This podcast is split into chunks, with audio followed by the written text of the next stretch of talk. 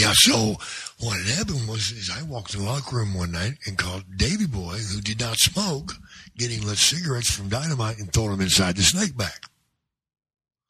So the snake would be pissed off and bite me. Oh, really funny. No, Not funny. not funny. So I said, okay, motherfuckers. A couple nights later, I'm not the type of guy that would do revenge. but I did see a hungry dog. And you know those those hot dogs at a wrestling show is not the best thing to feed an animal. you know, especially seven or eight of them with chili. And it looked like chocolate to me, but it may have been X-Lax. Oh yeah, man. I loaded that motherfucker up. And then oh brother, I timed this shit. They took him back to the hotel. Dogs were, he wanted to go outside, man. Do you think they want to take him outside? Fuck that fucking dog. They're going to the bar. I go over to the room. I go. Dog, hear him spray that shit. And I let him cool down. I go back to the door and hammer on it again. And he's fucking coating their whole room in shit. Oh yeah. Classic. Oh yeah, it was great, man. I mean, I'm outside the fucking.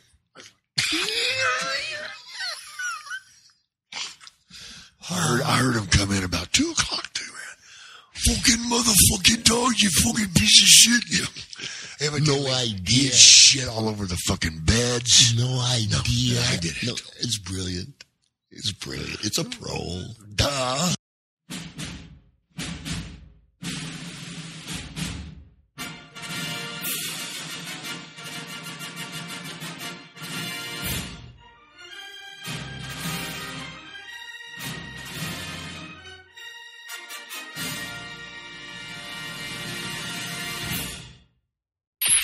Satellite coming through.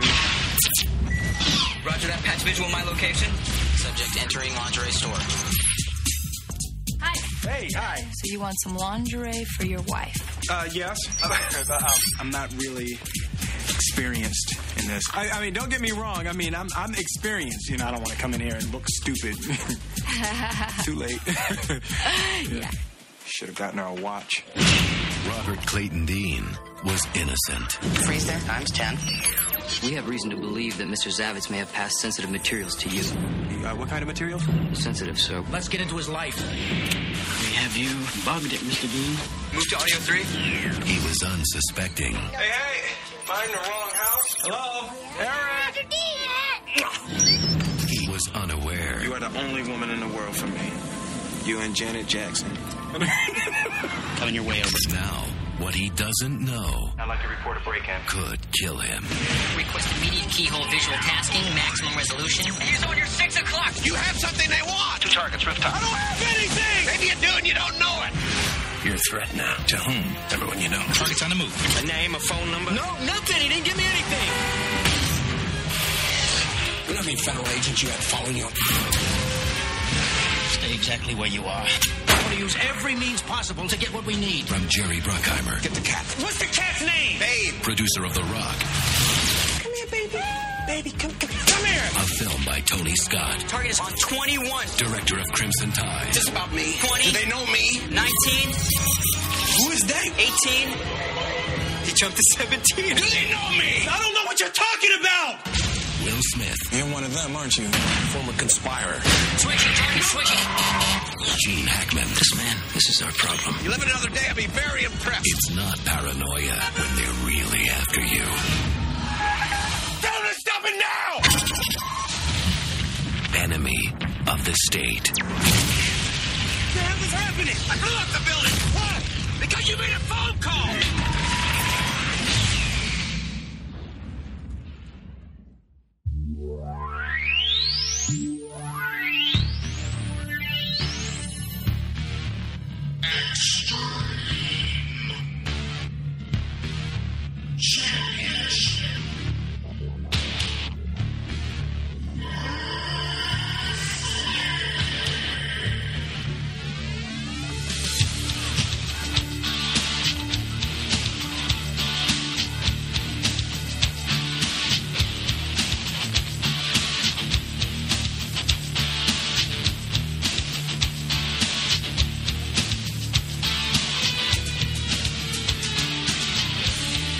Right, it's a New Blood Rising podcast. We're back. Yep, it's on. It is. It is recording. We're back. Yes, um, we're coming back. It has now been how many weeks since we recorded? A lot. A lot. Much, much has passed. A, a maybe new president elect. I say maybe because things keep coming up that seem to make it sound Very interesting six weeks I- I- ahead of us. I, I, exactly. Merry Christmas. Uh, or Hanukkah, Hanukkah or, or Kwanzaa. or if you're Yeah, have, have a crazy Kwanzaa. or or if you're into the whole uh, Wookiee Life Day thing. Oh, Life Day's You coming. know that's Yeah. also out there. But um, it's good to be back. Uh, I'm William Rinkin, joined of course by Jason Kiesler via Skype. Hello, everyone. Charlie Stabile in studio. Bah humbug. and also via Skype, our buddy Martin Dixon. How are you? I'm doing very well, thanks. It, like I was saying, good to be back. We're um, we're going through ECW. Now we're heading into we're finishing up '98. Can you believe we're about to finish a calendar year here with uh, November to Remember '98, which uh, is the second one now we will be watching. We saw Right. November Remember '97 not too long ago, so it's interesting. We're coming off that Heat Wave, which was an amazing card, Mhm. just absolutely phenomenal. And now we're heading into well, see. I don't know. This is an interesting show. I'll, I'll be curious to hear what you guys have to say about it. But um, first thing we wanted to talk about is last episode we had the opening, and it came to us after we'd recorded. That's why we couldn't talk about it. But we had live. Uh, I'm gonna say live from Target, but may have been from the Waffle House for all I know. But um, uh, we Yeah, had the All Star. We, we had the franchise plugging the New World Rise uh, podcast. Who knew we were wrong about our own name this entire time? Yeah. Thank you, Shane Douglas, for straightening that up. I, so I want to talk about how this came about. I believe it came about over. I think it was over Thanksgiving weekend. Was when Uh, yeah, uh, 11th of November. I yes. when, uh, Okay. So okay. So I remember I was at um I was at my in laws' house and I I I got to take a shit in the middle of the night. And I was like, all right, well, what's going on in the email? I was like, Martin sent me an email. What's this? And he was like, and I and you said, I love our fans. I'm like, what the hell is this? And I look at it and I'm like, it, there's Shane Douglas looking just utterly defeated in a in a in a booth of some kind, saying saying the New World Rise. And I didn't get it at first. I was like, oh, well, he's plugging some other podcast, but it sounds like ours. No, no, no, that was supposed to be ours. So Martin, Yes. will you- as good as it gets. Martin, tell us more about how it came about because I, I want to start with the source. Yeah, uh, well, uh, the the subject of the email I sent you all of our fans was uh, was apt because that comes came from uh, Carl Grice who got in touch with me on Twitter. He met Shane at a, uh signing, um, at like a, a con, and he's a, a listener to the show, and completely off of his own back, without any cajoling from me or financial reward, he got Shane to do that for us. Um, He sent me the link, and I couldn't not like share it because I was astounded that someone thought we were good enough to to do that to to get Shane to plug a show.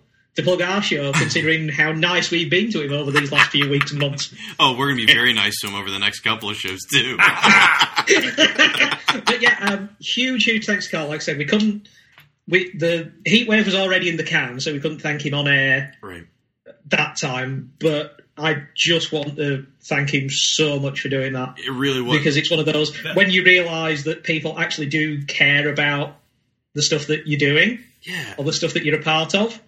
Just, just lifts the mood entirely. Just makes it all so worthwhile. I'll tell you guys, I was because I I remember like thinking like that's when you really feel like you've kind of arrived as a podcast, and I say arrived in quotation marks because I mean let's face it, we've we've probably we've we've had a good audience for a Right. while, but to have a wrestler like an actual talent like plug. I, I, I guess do a plug for our show, but even though he gets the words It's- wrong, that's the perfect way to do it. The way he, the way that Shane did it, uh, considering that we're you know the way we are with him, I, I wouldn't really have it any other way.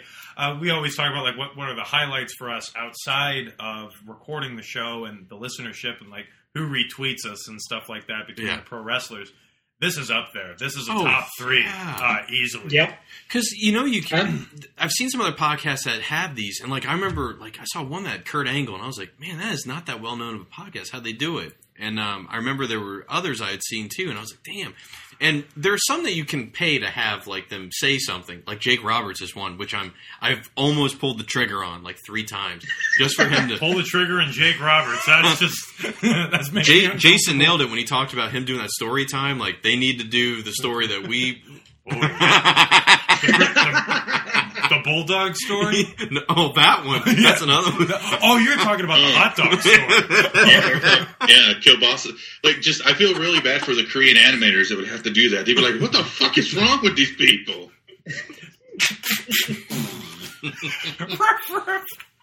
Have you guys? ha- did I? Pl- I can't remember if you guys have you guys heard it where Jake talks about the the uh, the rib he did on the on the British Bulldogs bulldog Matilda. on Matilda. Wait a minute, he was pranking bulldogs. Yes. Okay, Jesus, you, you, you got to tell it now. Um, I was thinking for a second if I could just pull it. Nah, it would take me too long to pull it up. Basically, I might have to put it at the head of this. So if this is at the head of the show, you guys have already heard this, but just to break it down, basically, Jake. well, remember, Bulldog was throwing cigarette butts in, in Damien's. Yeah, okay, so that's, that's the you. setup. That's the setup. So they were pranking him with Damien, Mhm. so he wanted to get him back. And what does he do? Like they've got Matilda in, in their hotel room, Right. And they're not in there. And Yeah, what- Bulldog's out partying. yeah.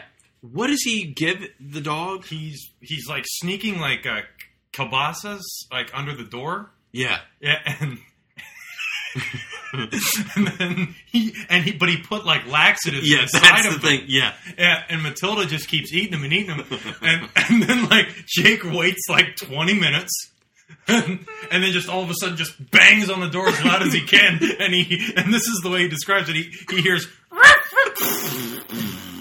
And, like, the dog just shits everywhere. everywhere. Every time he knocks, it starts barking and then just immediately shits. just. so, like, I, and I don't. Again, like, you guys are involved. If, by this point, you've probably already heard it if it's on the head. But, um, Jake says, like, I. I don't know if he says that they come home and they're like, "What the fuck?" Yeah.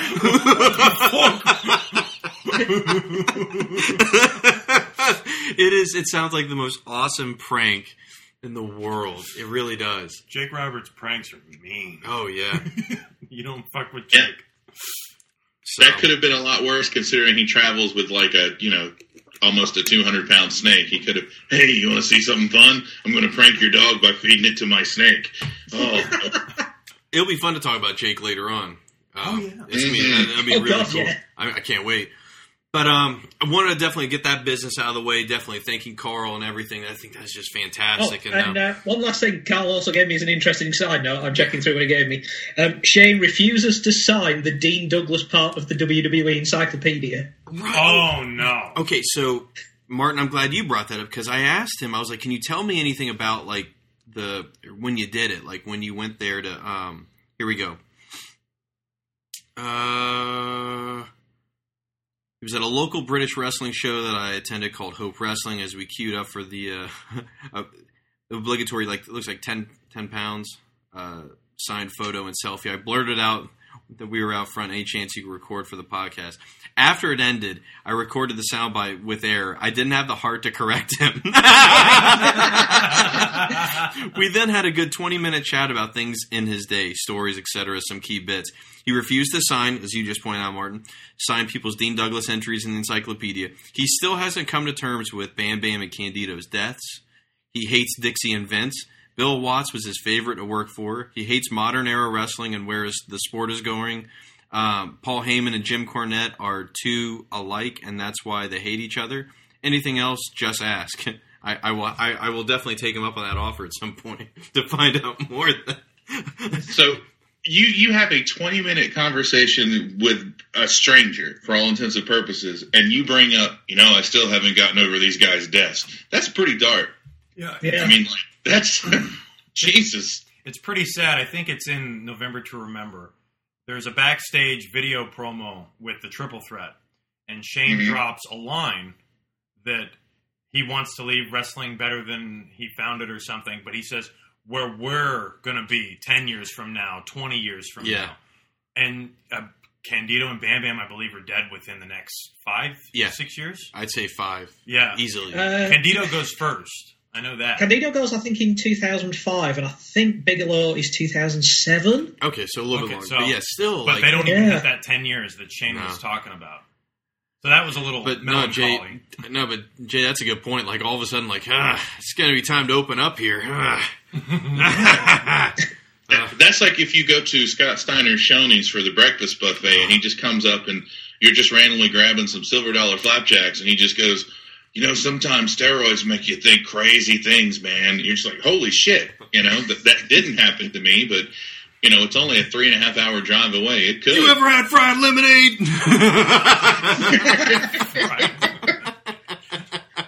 That, that I think would be a fun trip. We should do that. Just drive down to see if he's there, Well, and a good idea. just have a complaint, and someone secretly film it and see how it goes. he belly to belly suplexes somebody out of the place. Yeah, ju- just I'll take it. Imagine- I, I can handle it. after uttering the words, I would- like to speak to the manager. Just the siren goes off. You, you don't leave. You don't leave a tip, and he comes over and gives you a lecture on percentages, and you just sit there and can't help but smile as he's berating. You're gonna leave a 106 percent tip. And all I had was orange juice and coffee. Then you tip 12 bucks. Damn it. Sorry. The, si- the sirens going off is fantastic, especially if he, Comes out of the office. Wouldn't it be great if you saw him putting on the chainmail, like the chainmail, like headpiece, like, Puts on the sunglasses.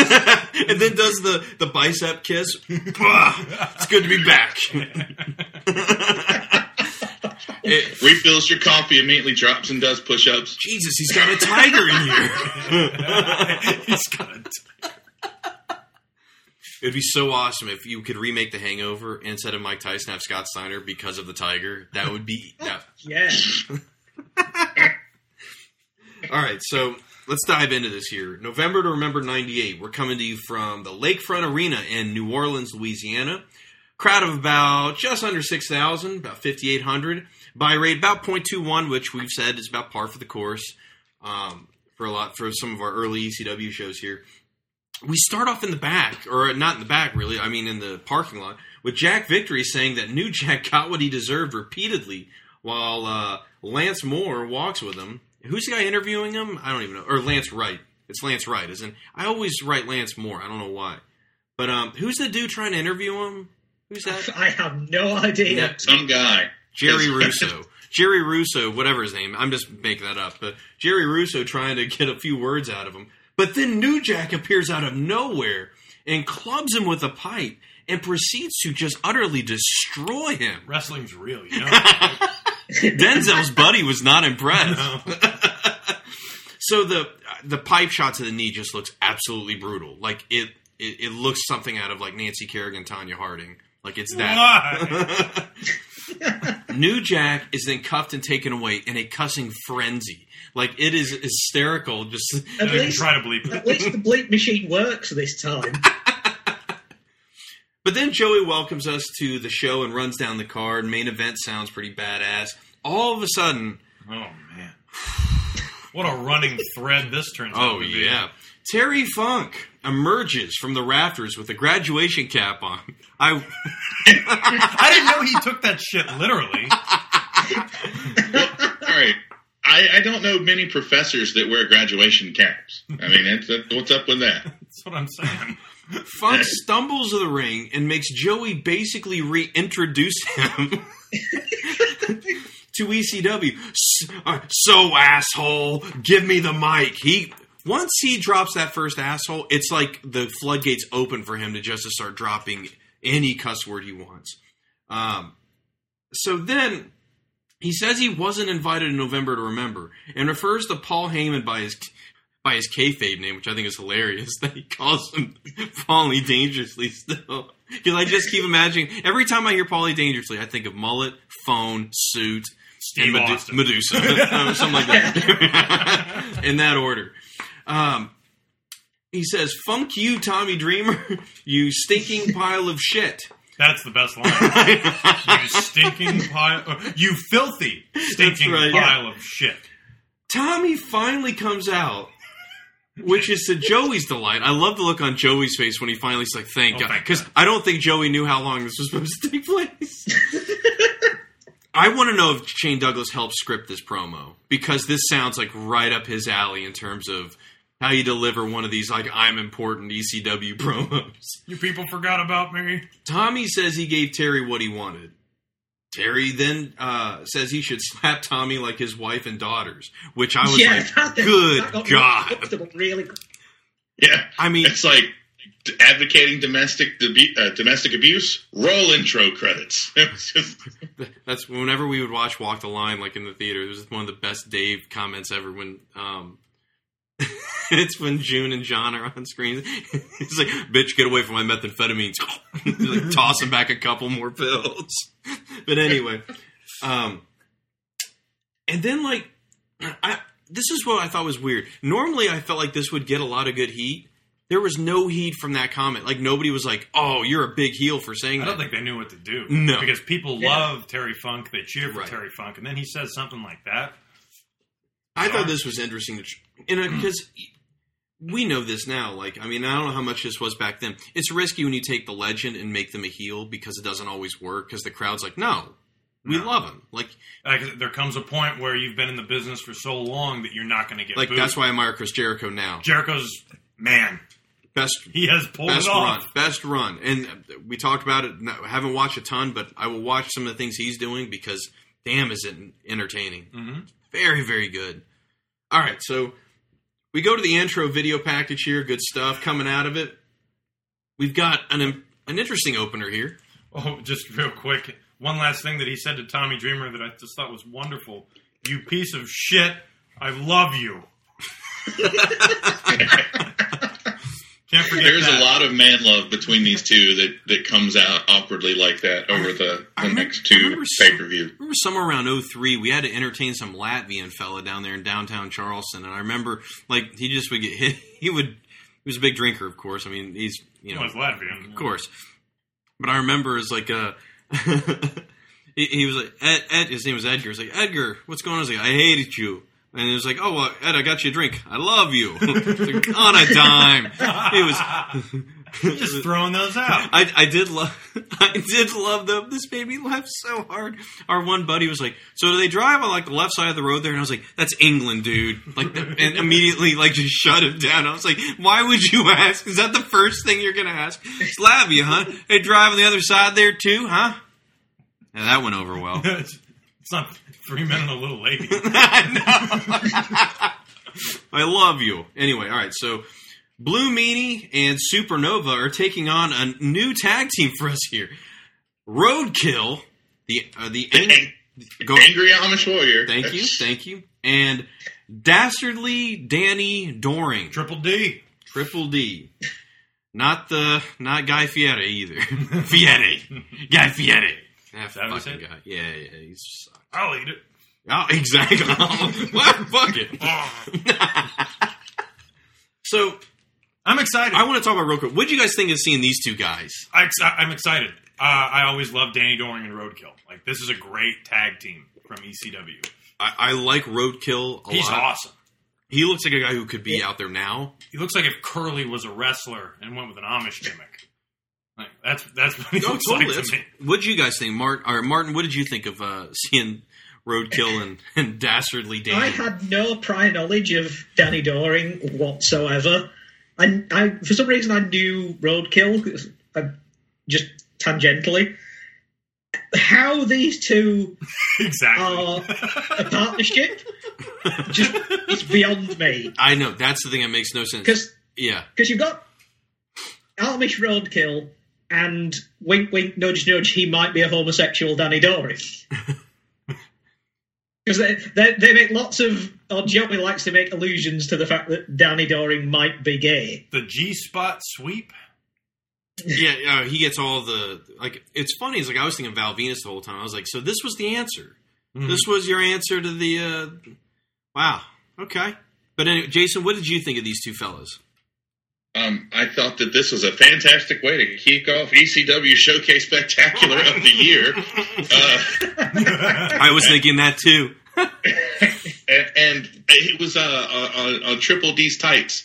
I was trying to, to see what it said because Joey brings it up, but it looks like it's something that says just that hung, um, or something like that. Like think it it, is. uh, the the word hung is is clearly there, Yeah. which is really funny. Um, but just like Martin said, you know, I, I'd love to see the backstory how these two hooked up. Oh yeah, totally. Because we're gonna get him a character wise. there should be a crossroads at some point. Yes, yes. I, then again, who knows what kind of what kind of Amish uh, group this guy comes from? Chicken. Yeah. And Ch- Charlie's right. Like Roadkill would fit. I think it would fit in perfectly today. Yeah. I mean, he looks like almost every other independent wrestler that's not skinny.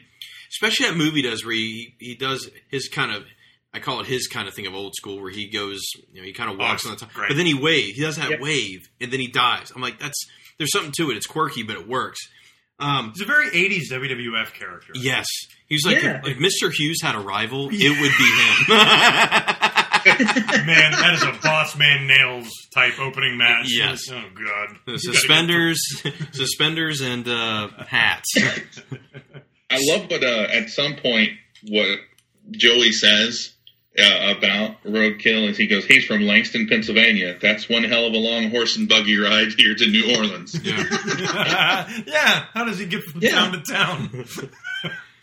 so before we get too deep into this right off the bat we've got um, It ain't over. it ain't over. Here comes here comes Terry Funk back to ringside, and he's just being just such a dick. Yeah. just a big asshole. And the fact that the camera keeps focusing on him Right, when, that's- there, when Yeah. there is a good match here. This is my biggest critique of this match is the directing uh, of this Bullshit. match. It's very very poor in terms of where they decided to go with the video. But um, i- he assaults the timekeeper and decides to take on those duties along with I guess commentating to himself.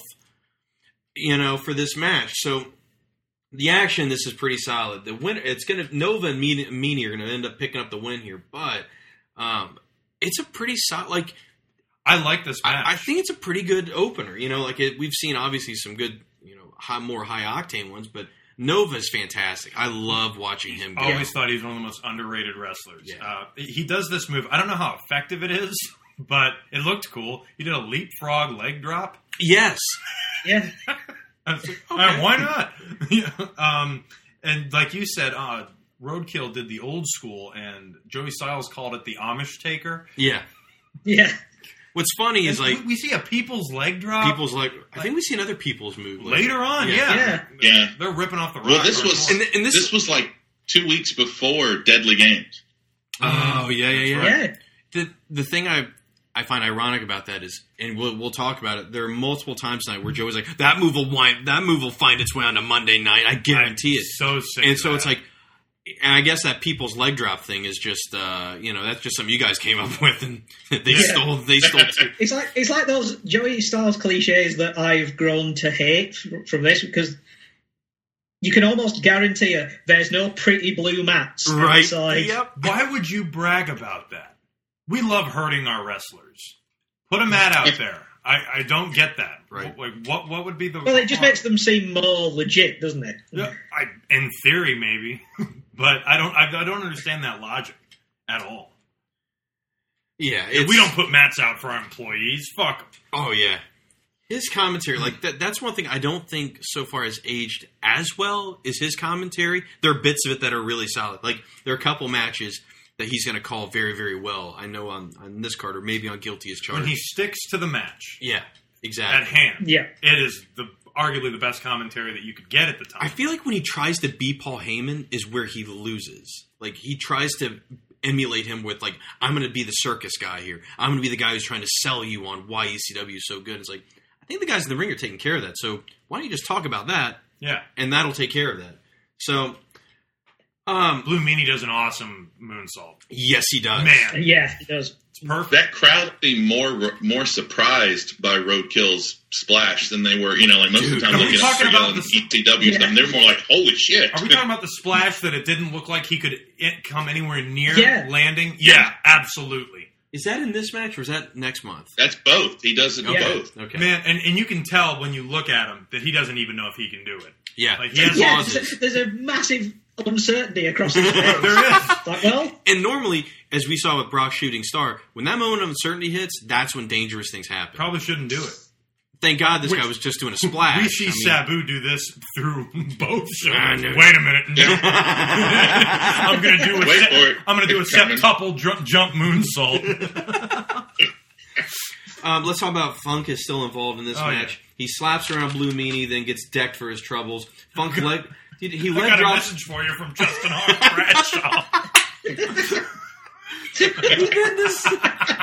I don't want it. I don't want it. Uh, he decides is it like to. some weird thing where JBL can send ideas through time? and he, he, he supplanted that thought in Terry Funk's head from 2005. And John Bradshaw Layfield was just hoping to make the final leap home. J- Oh, boy. JBL in contemplation. He's just got a hologram Ron Simmons that he's the only one that can see. That's awesome. Oh, Cigar. Ron Simmons with the freaking thing in his hand. Yes. Yeah. With Ziggy. I'm trying to talk to Ziggy. Damn it! Damn it! Damn it! Damn it! Just He's got the cigar in the other hand. JBL Quantum Leap. He wakes up in Marilyn Monroe's body. I gotta sleep with Kennedy. Man, that's a Quantum Leap remake. Oh, I love it. The cigar. No, hold on, hold on. What? All right. So Sam Beckett's always saying, "Oh boy." So what would JBL's mean? Just, Uh, Maggle. probably a racial slur. or I'm maggle. in the shower, Mago.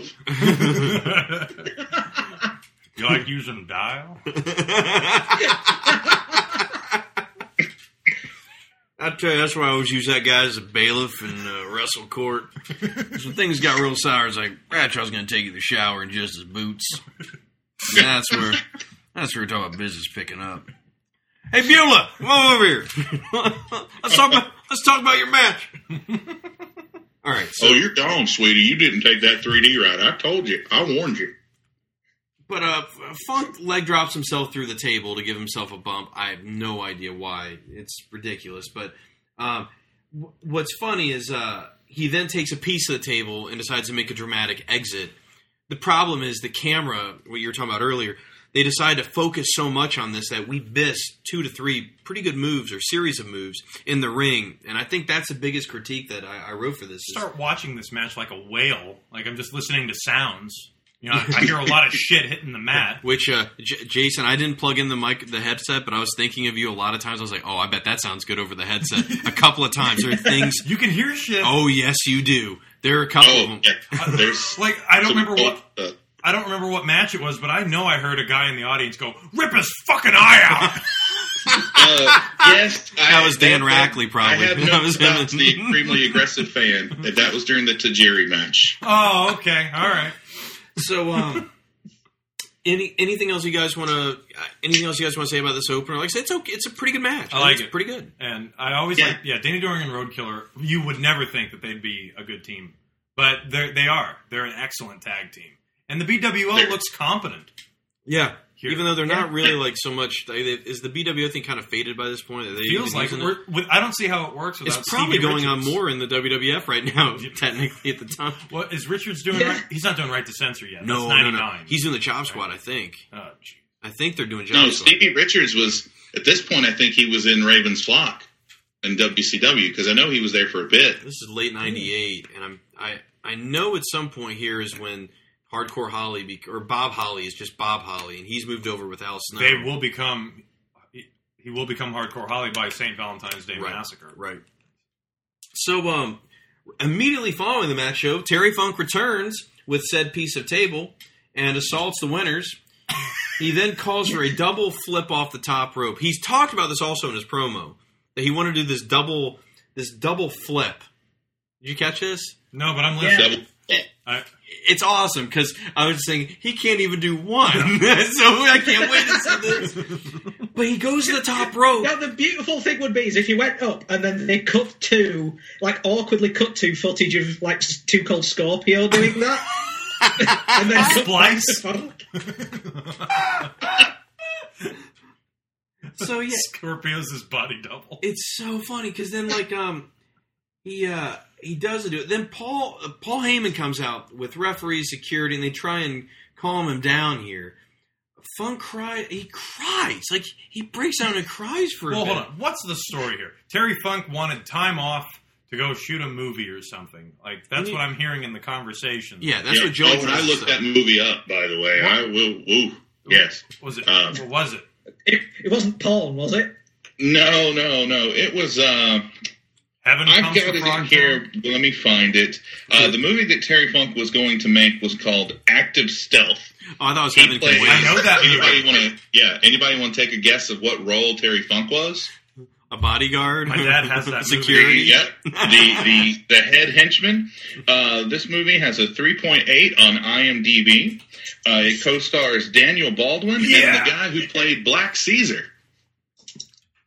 Caesar. aka Frost from uh, from Dusk Till Dawn.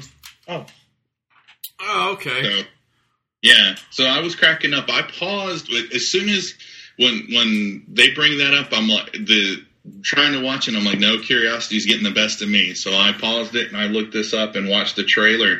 It looks like it had a budget of twelves of dollars. It is just fantastic. Um, a But- budget of literally something. Yes, yeah. It was like I think the first Kickstarter um, that failed. I, I want to see like when I'm watching Paulie just like begging Terry Funk to calm down, and he's sitting there crying. Part of me was like, why did why wasn't this the follow up to Lesnar Goldberg? Sure. Yeah. Like- totally. Yeah. Just Lesnar like losing it, like not violently throwing people around like the the night after WrestleMania a few years ago, He's but like just people. freaking losing it this way. And I don't know because he had that same beg, like it looked literally looked like the same thing where Paul will sit there and beg Brock to not do something where he's like almost on his knees and screaming and crying. I was just like laughing at this. I was like, you just put Lesnar there and this is gold. Yeah. Um. Yeah. th- I, I was hoping. I was hoping you were going to say he was in a remake of Heaven Can Wait. of course. Would you be so awesome? They went with Chris Rock. I know. It'd be so awesome to see him that Warren Beatty part. What was that? Almost an Angel, the Yeah. Paul Hogan movie. With that stupid front cover, but it's Terry Funk. he trails us. He gives us a forever tease. He does. I saw that. I thought it was great. Oh, that was so good. But um, all right. So we finally that we go to the video now for Bubba and Devon, the Dudley Boys, against Balls Mahoney and Masato Tanaka. With um, I was telling you this. Like this is when everybody got crazy about Dragula. Like they loved this song. Everybody loved this song. The sound mixing here is the worst I've ever heard. It, it Because- really is. the the music drowns out any of Paul Heyman's narration in this to the point where it's like I, I don't mind hearing the song. It's a good song, and we heard it in over many many movies. It seemed it felt like in that 98, 99 era. But um, yeah, it, we're setting up a pretty pretty badass match though between these uh, these two tag teams. Yeah, it took me Uh, a while to figure out what the match was. Yeah, So I crossed. Yeah. I kept crossing shit out. I was like, nope, it's not a tag match. Nope. So basically, the Dudley stole the tag title shot that Balls and Tanaka, you know, had that they had received, and also along the way, we saw that they got um like hit numerous times with steel chairs to the point where, as we'll hear later, like maybe this match is sanctioned, or maybe it's not, or maybe it's allowed to happen, maybe it's not. I don't know. They they they kind of make it more confusing than it needs to be. I feel like, but anyway, that's gonna be a badass match to get to later. Up next, though, we've got Tracy Smothers versus Tommy Rogers. So, um, of course, Tracy Smothers has the uh, the FBI in tow, but um, Rogers, to even up the score, brings out Chris Chetty from the what what would they call the, the power- House of Hardcore. House of Hardcore. That's right. Mhm. Now with um, they also have uh, Ulf. Is it Ulf Herman? Is that the name? Ulf Herman. This was a weird, again, weird nostalgia thing because um, here in like 2001, 2002, there used to be like a, a British wrestling show on, on British sports radio. Hmm. And one of the reasons they got kicked off is because they interviewed Ulf Herman. That man has no self control when it comes to using four letter language. Oh, awesome! My kind of guy. He, I love he's from Hamburg, Italy. Like that's Yeah. great. Nashville, Italy. I I became an FBI fan during this little intro. I was like, that if you're going to run with it, fucking run with it. Yeah. Yeah, um, well, Smothers himself is billed as being from Nashville, Italy. Which Joey does not. He is not happy. About Nashville. I like he, he takes the time to explain the joke for people who may not. Where it's like, you know, they're not Italian except for Guido. The, the the part that's funny That ruins it. Yes. I think to even say that. What also like what ruins it, the FBI ruins it for themselves is when Tommy Rich does like he his promos are so dated. He does the the classic outdated sports heat promo where it's like I'm This just town. Yeah, of course. The Like, problem is that the Tommy Rogers promo promo that immediately follows it is like three times as lame. Oh yes, Oh, dude, he starts with our favorite opening line of a promo. Let me tell you oh, something. I lo- well, you know, Let me tell you, yeah, or there's well, you know, which is Scott Steiner, and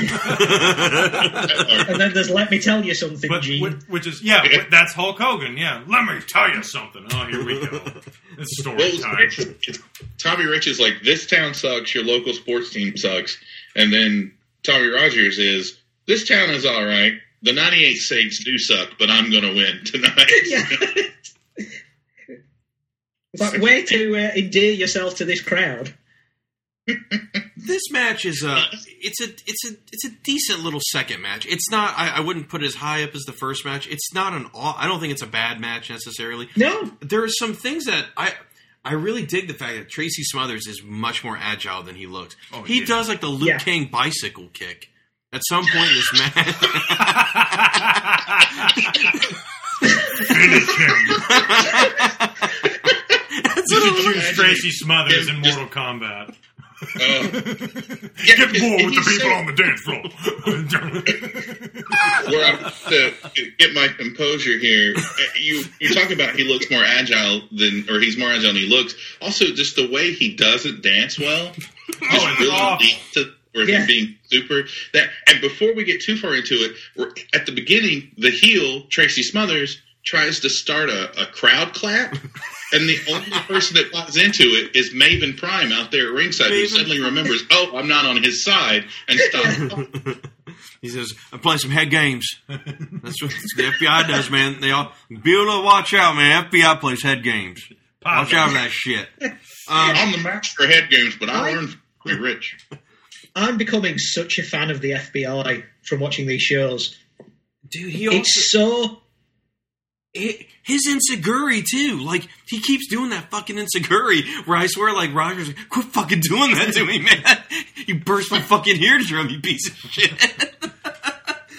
but um, I do love that Joey calls out the Italian leg sweep, but he won't call out the actual Russian leg sweep when Tommy Rogers does it, which I thought was hysterical. Like he he's so into labeling or having the labels that are gimmick related Right. for wrestler, but he won't call the actual Russian leg sweep when a, just a normal wrestler does it. But Says uh, there's that Italian temper of Tracy Yep. Smothers. there- Comedic gold, Beulah. we lose somebody. No. He calls out Joey Styles has a bit where he's like, just once I want to see someone from the FBI have a one on one mashup. This is our seventh pay per view, and we can count on one hand the amount of matches that ECW's had that did not have some sort of outside interference. So I don't want to hear it. Like it's just that's what it pointed this out to me, and it, this line kind of ruined the the next two shows for me. Just calling out something that seems to be one of the biggest themes in ECW in a negative way really set an awkward tone uh, because then it really just like every match is going to have some kind of bullshit except for one over the next two shows, and it, it it's kind of annoying. You're just talking about the interference? Yeah, the constant interference. Yeah. Oh yeah. I, I totally. I've agree actually become numb to it. Yeah. That I don't Yeah. even really notice it to write it down. And it's funny because this is what like the WCW stuff we watch. Like this is what the biggest dig was on them. It's like, oh, it's just everything ends in a Right. schmoz. And it's like, well, the thing is, the only difference here, it actually ends with a pinfall, but there's still a schmoz. There's a schmoz of every one of these. these well, the, the thing that's still so bizarre to me is that there are several instances where the FBI are still trying to distract the referee. Because I did write that down. I was like, why even why even bother? Because they do see this is where like they have a fun gimmick, but everything feels out of place. Like the way they run the match is not in current ECW lane. They're running it like an early '90s like WCW match, Mhm. almost. Yeah. because Tommy, and that's right in Tommy Rich's uh, wheelhouse. The the um, um, the kamikaze. We've seen Rogers pull this off, and it, his just looks devastating. But of course, Joey makes a dig about Christian using that as well. Kind of, he takes a veiled dig at him for for using it. But um, Tommy Rogers picks up the win again. I think it's a pretty decent, fairly old school wrestling match here that we saw. Um, again, like I'm, even though Tracy Smothers is clearly got past his his prime, so to speak, does some some remarkable moves. Like I'm really impressed with a lot of the stuff he does. This might be the first time I've ever seen this move, like in terms of like the year, like not necessarily like because I've seen it in years since. I don't remember ever seeing the Muscle Buster before 1998. Oh Yeah. yeah, good call out. which is a dangerous fucking move. But like that, you know, I popped for that. And did you ever know that Mabel was in ECW? No, so Not okay, in so the slightest. let's let's And take, he's Italian. let's that was so funny. Let's dive into the post match here. So Smothers shoves Guido afterwards, and it seems like they're about to come to blows. Which one thing they've done very well is they've anytime they tease this breakup, like the crowd immediately clicks in and they're Mhm. ready to see the FBI come apart. But instead, they gang, gang up on Tommy Rogers. Chetty returns to make the save. He had previously run off, you know, Ulf Herman um, up the uh, up the ramp. Did you pick up the crowd on this one? No, uh-uh. There's a. It's funny because I just thought about the the shield, the first shield Wyatts where Ambrose just disappears, but Oh, yeah. um, when Chetty comes running back out, you can just hear some fan yell, "Hey, where the hell were you, guy?" hey. that, that was Carl. Gr- Carl Grice jumped. He quantum leaped back into 1998 and asked on behalf of us, "Why the hell? Where the hell were you?" He said, "Guy." yeah, you just hear like I don't know if it's that because there's at some point the mic like I don't know all the, every camera they have seems to have a microphone on it, so it's picking up everything Yeah. that it, that any of these people are saying. So I don't know if it's that's something blurred in, but it just the timing goes in. I mean, there's clearly somebody asking him where the hell were you. Um, before the the post match thing. Uh, Tommy Rogers does something really cool in the match that I don't think I've ever seen anyone do, and that's tell the ref that his foot's on the ropes. Oh yeah. I didn't see that. No.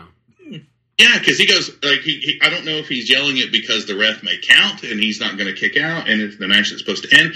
But I'm sitting there thinking, why don't more people do that, especially heels? Because the ref stopped. He stopped his arm midway down for the three, and looks up. It's like that'd be a perfect heel thing to do. My foot's on the ropes, and the ref stops counting.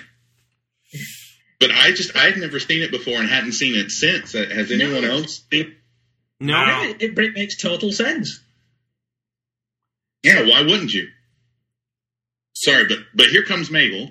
Well, not- but here, loose-fitting it's, it's- FBI shirt. It's still goofy here though because Chetty does like this double jump moonsault on Tommy Rich, and then Rogers counts a pinfall, Why not?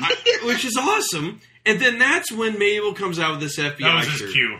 And yeah, that's what he was Maybe, waiting on. maybe that's why they did. That's it. what Nelson Frazier was waiting It's on. in the only back. thing that he could be triggered by. So Mabel and Herman assault. they assault Rogers and Chetty, um, and I, I. The thing I, I, I hated when Mabel became Viscera because he looked like a human trash bag. Like he, like his outfit, yeah. his outfit looked like a hefty bag or It something. Like I, I hate it because that's all I kept thinking. trash bag. the human trash bag Viscera. So he gets set up like he sets up Rogers for a splash through a table, which I was like, good God, if he did. Somebody is not buying the chicken fingers tonight at the. Somebody else is picking up that man's tab. But um, all of a sudden now with Highway because have we gotten him with Highway to Hell Yep. yet? Spike coming out. Yes. But good. We get him to come. We get uh, Spike coming out. Um, helps avoid the splash. Spike does a nice acid drop on both Herman and Mabel, and then gets a pinfall out of that one for good measure too. So uh, the Legend Killer, or the Legend, not the Legend Killer, the the Legend of Spike Dudley. Yeah, that's it. Spike Dudley does the the Randy Orton thing. That would be awesome. I hear voices in my. It's the November to remember. Be awesome. Spike Dudley does I, the punt. I buy, I buy Spike Dudley being able to take these two out, and I'm not saying that like with any kind of sarcasm. Just the way that they built this little guy. First of all, he's a Dudley, so you know he's tough as fuck. I mean, he with, he's got a pinfall over Bam Bam. He's withstood Bam Bam for eight minutes. You know, so why wouldn't I believe he could take on these these other guys and win? Yep. That's Yeah, right. get A. King of the Ring doesn't mean shit. Yeah, that was '95, man. That year sucked. And it looks like Mabel's outfit that he's wearing here looks like it has a sewn on utility belt. It was just for, You're right. Yeah. That's now motiv- that thinking back on That's it. motivation to stay in shape, or or, is, or it's hiding more ho hos or something. He's got for He's, later. he's in New Orleans. He's got a pocket for po' boys. All right, so um, I, I had no idea that Mabel like was even like anywhere near ECW. Nope. oh, we'll get another one not we'll too get far. a doozy. oh shit! oh, oh no! we all right. So now we go to a promo with Axel Rotten doing all the talking for um, for both uh, Tanaka and Balls Mahoney. We talked about that match earlier that they're going to have with the Dudleys, and this is where I thought was interesting. He, I, I, I swear he says this. He says if the Dudleys pick up a chair, the match will be stopped. I'm like, what? And I don't know if he if he was trying to like do that like in a, in a hyperbole sort of way, like he was trying to build up like you know just how much devastation he'd been through. But I was like, I don't think there's a stip here, Axel. Please don't don't create more work for It's this. already complicated enough. right. But I thought to see Balls Mahoney and uh, Masato Tanaka together looked awesome. Yeah. like this will be a badass match. And I'll give Axel this, even if it was a slip of the lip, uh, he It's is speaking very fast Yeah. for like a minute and a half. And he's and if that's the only slip up he had, Yeah. then that's Well, incredible. He, he does a great promo. Like yeah, he that, does. all three of those guys together. Like I I'd be scared to death. yes. Yeah. Masato Tanaka alone. Now we all Well, he, their uh, head thing, he starts talking about how banged up they are. He said the New Orleans State Athletic Commission, New or- he does say the New Orleans State. Who knew? Uh, Athletic Commission would call the would call the match if it happened. I thought they were going to do another cop out thing like the the Kane match that was censored Yeah. and all the others. I was like just waiting for it. Um, but but it never happened. It's like you said, it's like they don't bother to when they do pick up chairs later to do anything. Did you guys notice this too? We got a promo for the music album finally. Finally. Finally, Finally. This must so this is when it came out. I guess so. I guess so. Yeah, This is one of the best Oh, uh, wrestling themed albums ever. fantastic. Yes. Except it was full of shitty covers. No, I dis oh I disagree. No, I love Yeah. oh no, I love Kilgore's version of Walk. That, that thing Yeah. kicks ass. That that is ass. No, no, It's- you're it's- you're way off. You're you're It's much better than some of those other, you know, wrestling theme albums where they get some horrible session musicians in. Yeah. you got so- do Motorhead stuff. doing Enter Sandman. Yeah, which- which even if that absolutely sucked, that's fucking awesome. Yeah, I to like hear that. I did like that. Uh, like then there's Kick Out the Jams by uh, Monster Magnet, which yeah, it's it's okay. But like those, uh, god damn, you got Bruce Dickinson doing the Zoo, the old Scorpions song, yeah. and I like that one more than the Scorpions version. I would dare say I almost like Motorhead's Enter Sandman. I almost It's angrier. It's yeah. There's Yeah. something Yeah. to that. It's really really solid. And I remember like because around this time is when wait, uh, it which album is it a it's not aggression. Which WWF album did they branch out and they start getting? This was probably Volume Four. which is the one where like Method Man, like Run DMC. Oh, that's aggression. That is aggression, Yeah, okay. that'd have been aggression. Yeah, that's what I was also thinking of. I was like, oh, okay, this is one where WWF was like, all right, well, we can go get some. we, Uh, we can do better. did- In did- theory, remember the Steve Austin one with uh, Snoop Dogg? it was terrible. if you're down, Down we with it. say hell yeah. Hell yeah! oh man, but Run DMC's uh, DX song was the best. Yeah. Well, what ruined, I think, what ruined the aggression CD was Ice T saying "Pimpin' ain't pimpin' ain't pimpin' ain't easy" solid for seven minutes as Yes. Godfather and D'Lo walked to the ring at WrestleMania 2000. I don't even think you can find that album anymore. Like they don't sell that on WWE Shop. On They'll sell iTunes. Volume Three, I bet, like a Oh, champ. Volume Three was the best. That's the best one, yeah. Mhm.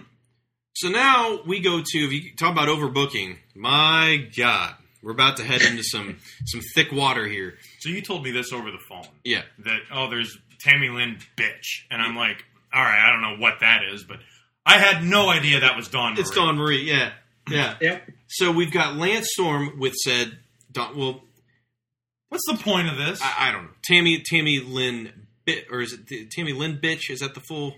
Yeah, Tammy Lynn Tammy Bitch. Lynn Which- Bitch, B.Y.. B.Y.. Exactly. That's another Bitch. Jo- Joey likes to remind us of. Shut up, Joey. Versus Jerry Lynn with uh, I, I guess uh, Son. I'm just gonna say Sonny. Sunny. I Just say Sunny. So, all right. So let's. We have other players in this. So let's start. this is awesome. My spell check again. Mikey Shipwreck. I just noticed You it. are Bobby Heenan. Jimmy Whipwreck WCW. I love it. Mikey Shipwreck. Ahoy. Uh, Shipper Snapper. He just brings out Tugboat as his heater. Oh, boy. so, uh, Mikey Whipwreck and Sunny are going to be referees. So we have two referees for this match. Um, and uh, did they show a video of this like, beforehand? Yes, they do. and it's a They- clusterfuck according Yeah. to my notes. Yeah, I it, follow it it. really is because it seems like I keep, I keep wanting to say shipwreck. Mikey Whipwreck and Sunny are kind of on the same page. Kind of, it's weird. Like normally, like distinctly, one is like they're polar opposite referees, and that's what makes it interesting. Like one guy counts too fast, the other counts too slow, and blah blah blah blah blah. But whatever. So um, all that aside, it's Lance Storm and Jerry Lynn, which is really cool. We're getting into some of um, th- these good matchups in the undercard here, and this is definitely one of them. I one thing I, I I was telling I had told you over the phone. I think Sunny like she's the most engaged guest referee I've ever seen.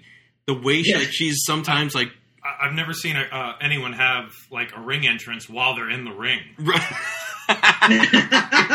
She's like taking her, her shoe off and putting the socks on, and the fans are just, oh yeah. She's just putting socks on. They also cheer anytime she bends over to count a Oh, pin. oh, it takes away from the match. and her A counts lot. are- They get You fed up have- with it. her fast Yeah, you count- have Lance Storm and you have Jerry Lynn. You do not need two referees, no. and one of them clearly in it for herself. So um, this one is. I mean, it, it is a good matchup. They they trade off their typical great kind of chain wrestling in the beginning. Same thing we'll say later with RVD when uh, RVD and later on Jerry Lynn will get together. But um, the thing though it gets wild is just when we get to the finish here. Mass confusion. Yes. So Yeah. here we go. Um, finally, it, it, it doesn't. We've been building to this moment, but then we'll just say Dawn Marie. I'm just gonna just for the sake of making this easier than having to go bitch, sitch, and all this other crap. So Dawn Marie finally gets in the ring, and they and her and Sunny finally have the, the what we what every guy You know wanted it's to coming. see. Yep, what every guy Yep. wanted to see. Except Sunny decides to strip her completely down, which Thank again, you, Sunny. They, they strips her completely down. Mikey gets mad about this. Man. He shoves Sunny. Those are off the ship. Walk the plank, Going bitch. Shipper snapper off the boat. Anchors away. Just A think Bass of Mikey Yee, maybe? Shipwreck What the hell wrestling that reality show. You're off the boat, and you just have to walk the plank, and they get voted off. It'd be great. he stuns Dawn Marie, tries to stun Sunny, then stuns Jerry Lynn, eats a low blow from Storm, and then has exited from the ring. he runs a What short, an he runs aground. Yeah, he runs There's so many of these.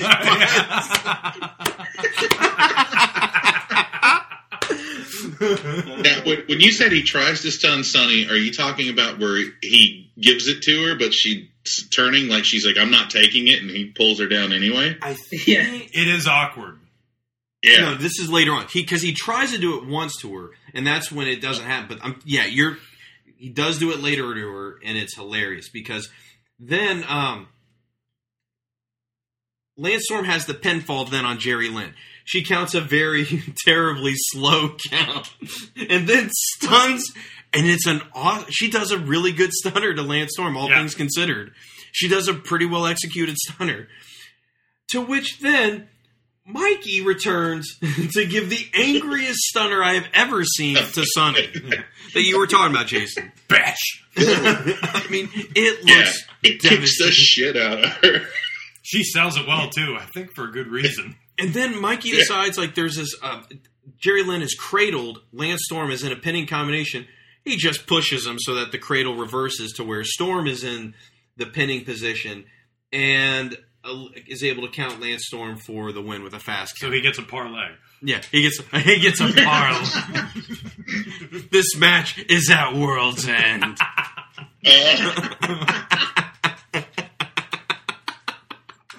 See, you're just thinking Mikey Whipwreck with Paul Burchill's intro coming out on the rope, dressed like Johnny Depp. We talk about Jerry Lynn whipping out the pedigree. Yeah, yeah. What the fuck was that? dude. I wrote that This down. looks so awkward. Seeing a little guy do the pedigree. Yeah, Where was uh, Joey Styles' comment about people co- uh, copying moves there? exactly. Yeah, exactly. Man, yeah, 'cause Yeah, he remained weirdly quiet on that one. we did not see that before Triple H. Yeah, Yeah. Plus, there's a. I like what Will said at the beginning. This match should have been a great match, but all the shit fucked it up for me. yeah. Yeah, yeah, same here. Same, exactly. I would say the exact same thing. Like these guys didn't need this, and and it just didn't make any sense. Like overbooking is overbooking, but this doesn't make any fucking sense. How, what the dynamic is between these these referees? And why is why is she Tammy Lynn bitch? I don't Right. I don't understand that. Right. So I think it's one of those because wasn't. I think it's a throwback to the feud with Candido. It probably happened on TV, yeah, but for whatever reason didn't make pay per view. And it's like, I've got my own Sunny kind of thing. It's just it's one Yeah. thing to call her Tammy Lynn bitch. It's another thing to introduce a character that's going to oppose her. That's name is Tammy Lynn bitch. Yeah. You know, it's just bizarre. yeah. But I, I, the thing that's wild is like the crowd was really into all Oh, of this. Like, they, Well, yeah, they had half naked women right? running around. They were. I mean, it, it's funny, and that's the sad thing is that when you like you're the you're Heyman and you're saying this like, well, this is what we need to keep doing. We need to keep fueling this. So it's a it's a wonder why it's not really much a wonder why then there's all this overbooking because it's like, well, it seems to work. They seem to love it. So let's just keep doing Yeah, this. that's, that's the thing I've noticed with ECW. It's like every match is there's like a million people on the outside. Mm. Yeah, Yeah, everyone's got an entourage. Yeah. yeah, it's amazing. All right, well, Heyman Heyman called it at the end of that video, like super confusing video package. That he said this is going to have more sex and violence than a Brazilian porn movie, yeah, which that's a really awkward way to put something. Yeah, If, a little- a little bit. if ECW ever had a Brazilian fart porn match, which, man, I, tell you, I, I, don't, I have seen I a mean, couple. we've got yeah. until 2001. that's my recommendation. Beulah. Let me show you something. Yeah. Come aboard. So does Mike Shipwreck have "Welcome Aboard" tattooed on his dick? There it is.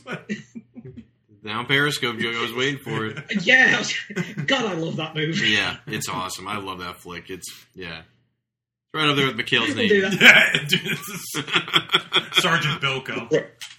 Right up there with McHale's name. Good God Almighty! Um, so we go backstage, and it's more from Terry Funk, who wants to explain some things. Let me, he's got to set the record straight.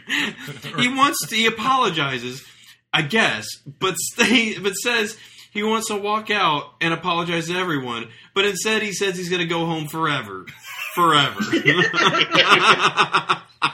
I get this. I'm so sorry. Like he he makes this weird excuse of why he flipped like why he flipped the birds. yeah, I was clenching my fist so hard my finger came up. That's what he was. um, It's like he just got super loaded before the pay per view. Just He definitely. They were in New Orleans and Jake Jake Roberts was there. Probably a lot Yeah. of. Yeah. So now let's let's shift to another video package. Justin Credible slash Jack Victory versus Tommy Dreamer and whoever. We'll see. Um, I, I all my comment is Justin Credible just doesn't give a fuck about anything, and it's awesome. Like I do Yeah. love him. I think he the way he is his trajectory. I really wish he was he had a belt at this point because he deserves it. I think. He, I mean, and I keep thinking it's like this guy was out Aldo Montoya. I, was like, motherfucker, Yeah. like this guy explode. Like you talk about Stunning Steve Austin going to Stone Cold, like that is awesome. But this to that for him. Completely different. Yeah. Well, it goes to the old Austin saying: if you, you just it should be a character that's more in line with your own personality, and you can totally tell this is just incredible. PJ Yeah. Polaco, whatever you want to call him. I damn, I would say almost, and this is going at this point. I think he almost has he, he does better with Heat than Triple H, former Kliq guy, does at this time. Mm. Triple H will Yeah. get better. He will get better uh, with Heat because obviously, like he was still in his face run Yeah. with DX at this point. But previous to that, when he was running with DX, I was like, I don't. I I think Justin Credible's connection with the crowd in terms of getting Heat was superior to his. I'm just comparing. I mean, you guys. can just hear the audience when he's walking down the ramp. Yeah. Everyone is yelling at him. Like, I, like he is whatever a punk looks like. That's just incredible. And he's so committed. Mhm. Like he is all in. He's been chewing on the same piece of gum for the last seven Yeah. years. And he's got all. He's just got this weird stable around him. Yeah. It, it is a weird stable, but I, that's one of the things I really like Yeah, about it. it- and- It's- and John- none of these people make sense. No. And none of them wrestle. Like Right. none of them are actual wrestlers as far as you know in ring competition, which is kind of cool. Like he's he's not he's not like you know Ric Flair with the Horsemen, just sending other talented people after. He's just got you know whatever the fuck they are. And it's weird that they yeah, don't. just assaulted hangers on. it's a weird that they don't that they don't make a bigger point. Like Joey Styles doesn't make a bigger point that he's attracting all these different personalities. Like because it's almost cultish. Yeah. Yeah. It's it's like these people have nothing in common. What is it about Justin He- Credible that He could have gotten away having cult of personality as his theme, Yes. and I would buy that perhaps more than Punk. possibly yeah. So we got the video package for that. Let's dive in now to a match we just got previously teased. It's Balls Mahoney, Masato Tanaka versus the Dudleys for the ECW Tag Team titles. Um, let's start off, Charlie. What did you think? Like, what did you? What are some of your early notes on this? Uh, hmm, jeez. Uh, it's a good match. Yeah. It's I don't I don't think um, I don't think Tanaka does enough, uh, but that's that's just me. Other than that, uh, Balls Mahoney's frog splash is so good. Yeah, that's one of my first notes Yeah. too. Was the frog splash? Like whenever we talk about frog splashes and who did the best one, it's usually between you know Eddie Guerrero or Rob Van Dam. We don't really count the big guys. Right. Like and Balls Mahoney, it's like it's like Kevin Owens does a really good one too. Yeah. But and they used to call his the bullfrog splash, which I thought was great. You know, 'cause he's- Perfect. he's Yeah. a bigger guy. But they don't call it that anymore. But that's what I always think of when a big guy does it. And Balls Mahoney, like well, when uh, Hornswoggle did it, they called it the tadpole, the tadpole splash. splash. right. Balls Mahoney will go to the top rope and jump off of it in like where there's no pads. He'll j- to the outside of the ring, and Yeah. that is that looks dangerous every single time. Yeah. So yeah, I think this is pretty good. Um, real quick, I would say there's a people's elbow in this that is again not not acknowledged by Joey as being you know ripped off by ECW. So that's two in the same paper. right. Yep. Um, Jason, talk about this one a little bit. What did you think of um, this tag title match? All I have is more bullshit. Like it, it's the the shenanigans and stuff with this match just distracted me from it. Like I I remember the the people's falling headbutt, the bullfrog or the, the frog splash. Um, I was wondering why Big Dick Dudley is out there beating the shit out of Balls and Tanaka, and for most of the match, Axel's just on the other side of the ring, like just grabbing his head and and doing the whole. Oh my God, why is this happening? I'm thinking, why isn't this guy going to help? Um, then you know he finally gets involved. You know, there's all this clusterfuck going on. Somehow, like w- with more bad direction, we don't see how Big Dick gets handcuffed to the ring. That's Um, but he is right in front of a microphone, so you hear him. Get me the fuck out of here for the next eight minutes. Motherfucker. Yeah, it's Um, awesome. Yeah. Um, then the I mean, like I love the Dudley's heat. I mean, you know, Gertner does Gertner uh, at the beginning, and, and that's all I can say about it. But I, like I did like him describing Big Dick Dudley as every fan's biological father. Yes. yeah, that was good. but it was just I don't know. Like this is where I mean, like the the comment that Joey Styles made earlier, like got to me, and I'm like, yeah, every fucking thing. It's just like none of it makes sense. There are no re. I mean, I get it. It's supposed to be chaos, but at some point, like no repercussions takes dilutes what's happening. I want to make a point. Of, on top of that, they booked the Dudleys to be damn near indestructible. They eat like a combined like ten finishers. Mm-hmm. before Yeah. they are finally subdued by interference by RVD and Sabu. It's insane. Like I know at one point one takes two roaring elbows. You get the Nutcracker Sweep, among others. And I, I mean, I almost thought like because we've seen this in wrestling. Whenever, um, whenever one guy hits his finisher, and then for whatever reason the ref the ref isn't maybe right there to make the counter, he does, and it's a two count. You're like, uh oh, he's already done his finisher. That means the other guy's probably going to get the win. Right. You know, it's usually how this works out. Instead, they eat, they proceed to eat like a host of other finishers before finally, with the RVD and Sabu, which they end up pulling out a um, pull out the chairs, they clobber him, leg drop and splash. We saw that a, we saw that a couple shows ago when they had that tag match together. They did this A spot with the yeah, Mhm. they did that double. Um, I, I keep waiting for the time where they do that. They do that move coming up, and Rob Van Dam's eyelid gets ripped off. oh yeah, Yeah, Wow. Yeah. and it just hangs. And I keep forget. I don't remember what match it is, but yeah, like he was basically like holding it like up to his eye. nice. But like, yeah, I, I agree. Like the one part of the shenanigans that I didn't like was Jeff Jones. Like I, I don't like Yeah. Jeff Yeah. Jones. Yeah. Uh, like, he, he did he did have a humorous moment where Masato Tanaka was trying to say something to him, and Jeff Jones said, "What the fuck are you saying?" Yeah. yeah.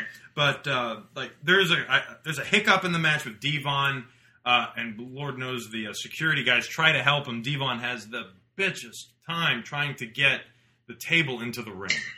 Yeah. Where it's all wrapped up in all the cords. Exactly. Yeah. Yep. Yeah. But he didn't. He he didn't know that, and he couldn't see it. But he still got it in the ring. Um, and uh, what did you? How did you guys feel about uh, Mahoney and Tanaka getting the belts? Did you feel like that? Didn't dou- feel special No. right. That's the- because of RVD and Sabu basically having to gift them the uh, the titles. And this is Yeah. only the Also, second. we forgot Masato Tanaka kicks out of the 3D. Yeah. That's that got huge, buried by history quickly, didn't it? Yeah, I think Botchamania. Oh, yeah. I think Botchamania brought that up a few months ago when there was a clip on TNA of Bubba Ray Dudley like berating one of his opponents, and he said, "You kicked out of the 3D. No one has ever kicked out of the 3D before." And then Maffew did like a smash cut of Masato Tanaka kicking out of it in ECW. Yeah. But yeah, no Yeah. one no one talks about that anymore. Right. No, you're right, Martin. That got it, it, it totally got buried. I it does like it. It just feels like when you have this super heel team, like it's got to be a it's got to be a hell of a team that's going to knock them off. Not to take anything away from, but they're not even really like a, a tag team. They're just kind of put together because of circumstance. Like they both were guys that kind of got uh, clobbered and screwed over by the Dudleys. Masato's not a tag team wrestler. Yeah. So No. so that's, If this hadn't have been for the belts, it would have been fine as a as a clusterfuck. But I'm with Jason. The the sheer amount of just extras that get at, that get piled on top of everything in this show, it eventually starts to collapse under its own weight. Mm-hmm. Yeah, and it's the you know a couple. What was it? The WrestlePalooza where Balls and Axel are going after the tag titles against Lance and and Chris Candido, and they don't get him. And it's not like Axel's not there. It's not like he's hurt or you know he's got a broken neck like Pitbull one or whatever, and he, he's not around. It's just he's just out there interfering in the match and you know help someone else win the tag titles with his tag team partner. That's a little weird to me. Yeah. And this is the only the second pay per view we've seen Tanaka in. I think that's got another thing to do with it too. That that the Dudleys, the most badass tag team in ECW, uh, get beaten by two guys who haven't really been together that long. Right, Like right. These, these guys are brothers. it just felt like it, they needed to save this title change for a, maybe a maybe a team you could really build something on for the future. Mhm. So, um, we exit from here, and then we go to a uh, promo for the triple threat. Um, well, our, our buddy, our buddy Shane, as we'll call him, he just sucks himself off like a champ here, doesn't sure. he? He really goes for it.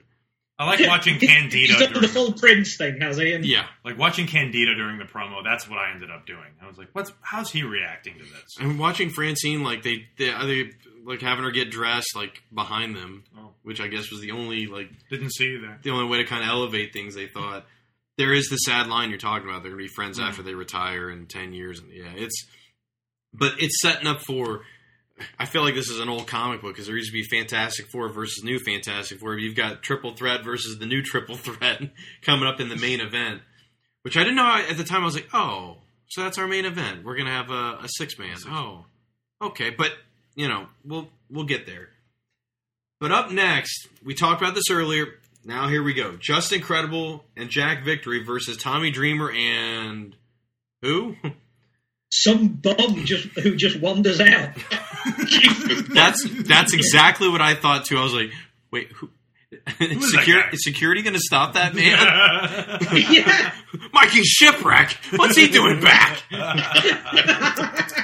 And to be honest, if it wasn't for Jake's surprise pop up appearance during the uh, Tommy Dreamer Jerry Lawler, I wouldn't have recognized him then anyway. Yeah.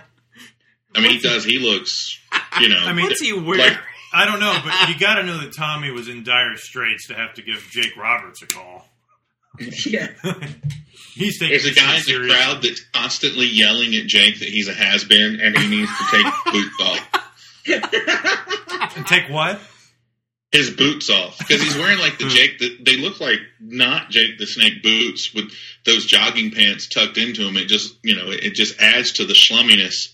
But this guy is like all over him until he realizes Jake's not going to listen to him, and he finally gives up. It's a good four minutes of of your has been. It's just it's horrible. I'm amazed that Jake was able to keep it together. Yeah. because that's one thing I, I was kind of waiting for. He is pretty good in this match. for for what For- it is. exactly. Like he delivers. like Yeah. his, his that we'll get to it, but no.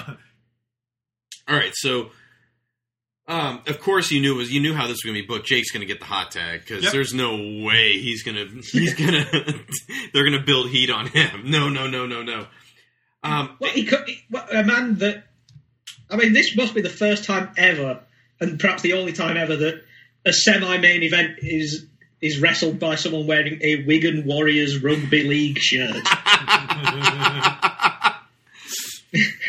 I uh, 'Cause th- I, of all the places I expected to see the company named Norweb, which is a, a Northern England electricity supplier who sponsors that team.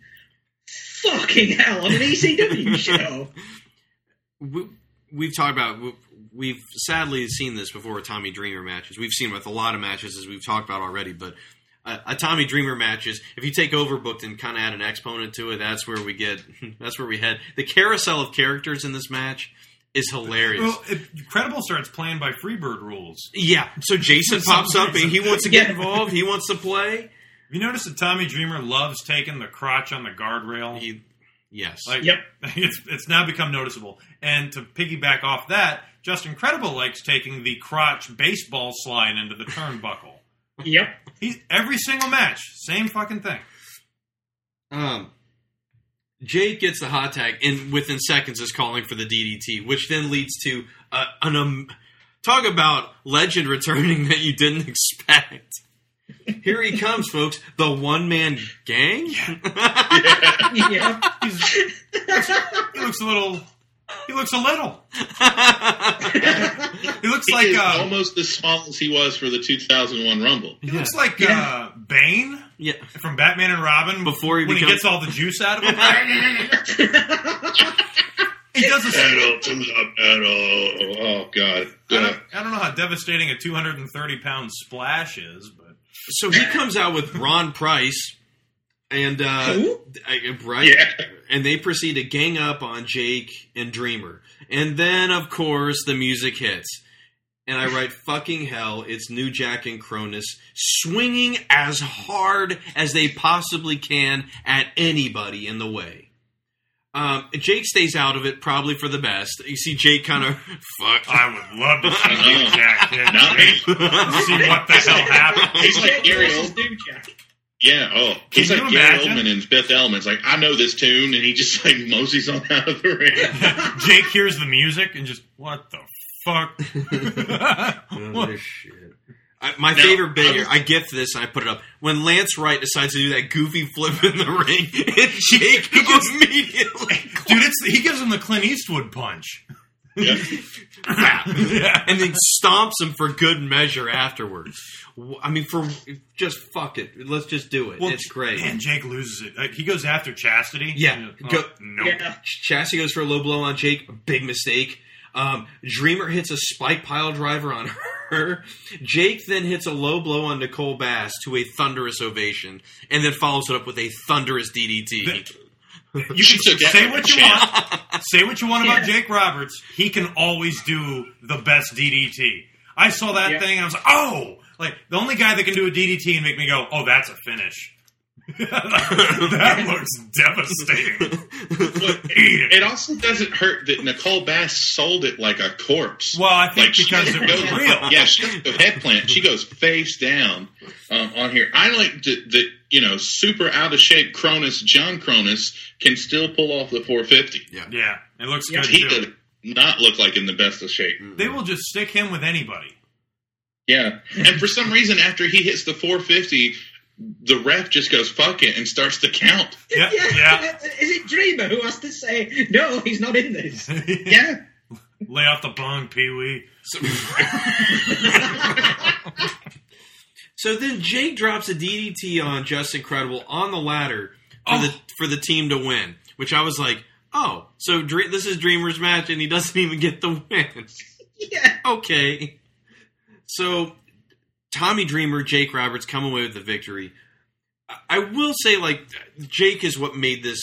Sure, is totally what made this match uh, for me, and I, I assume for for most of you guys. Charlie, overall, did you did you like this? Because we we've Oh, God, criticized. no. no, it's it's Oh. fucking awful. Oh, it's, it's, it's trash.